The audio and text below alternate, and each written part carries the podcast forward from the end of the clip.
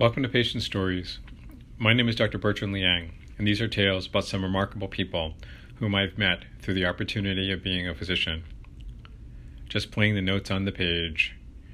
Ms. T entered my clinic late one afternoon, noting that she'd come from the local orchestra where she was a flutist and had been practicing very late due to a performance planned in a couple of weeks that would be outside as opposed to the usual indoor concert hall.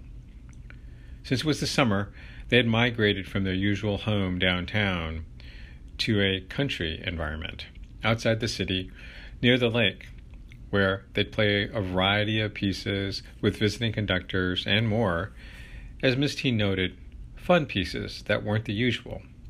And would be more popular tunes reflecting oftentimes movie themes, variations on children's songs, and the like. It's a lot more relaxed than the usual stuff, Miss T told me, after catching her breath. It tends to be a lot of fun, and we get to work with so many different conductors. And most of the time, we go against traffic. A key component, I agreed, for any of us who tended to work at the center of the city. I asked Miss T why she'd come to see me, and she smiled an embarrassed smile. Well, my friend told me to come, she noted sheepishly. I didn't really feel or want to come in, but he insisted. Better to be safe than sorry. I waited for the patient to continue. I'm tripping a lot, she blurted out somewhat loudly. It's happened four, maybe five times. It's nothing really. I asked the patient when she first noticed it probably a couple of months ago. I was getting up after practice, and Ken, he's one of the other flutists, I, I was moving towards him and I kind of tripped over my feet, landed right on my elbow.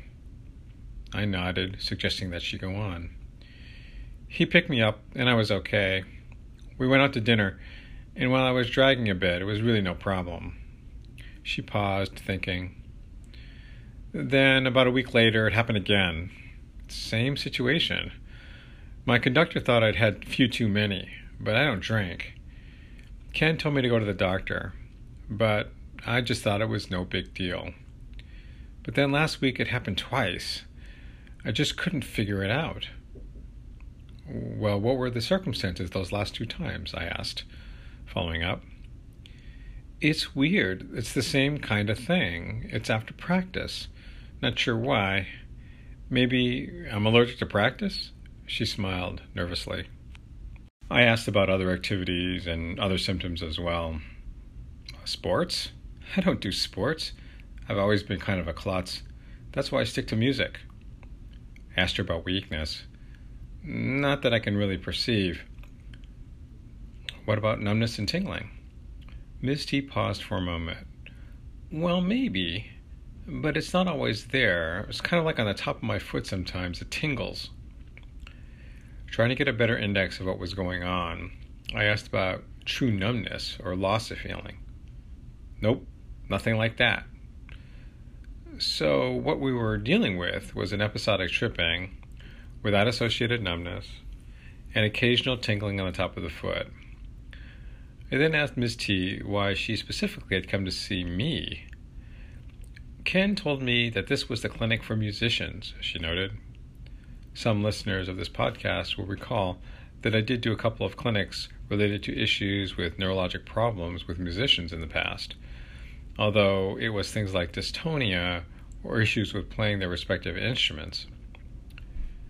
I don't have any problem playing my flute, the patient noted when asked. In fact, I've been concentrating more lately, since one of the pieces has a pretty complex range which I really need to pay attention to but no issues with playing. After a few more questions, we progressed to working on Ms. T's neurologic examination. Trying to think about localization of her symptoms, I was clearly focused on her peripheral nervous system, not surprisingly. The subacute nature was somewhat bothersome, and the patient didn't have any risk factors. She was, as well, young, in her 30s, and didn't really seem to be otherwise unhealthy, although with a very thin body habitus, which she noted she'd had her entire life.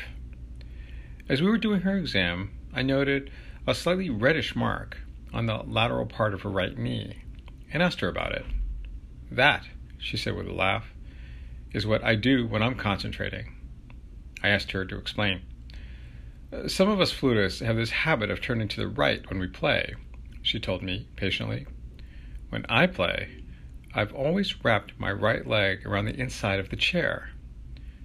I nodded, having seen others do the same in the past. When I concentrate, I tend to push on the chair leg, apparently. I guess I've always done it.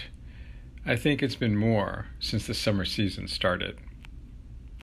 This helped clue me in, since the location of redness was right over the fibular head, an area just lateral and a bit below the kneecap.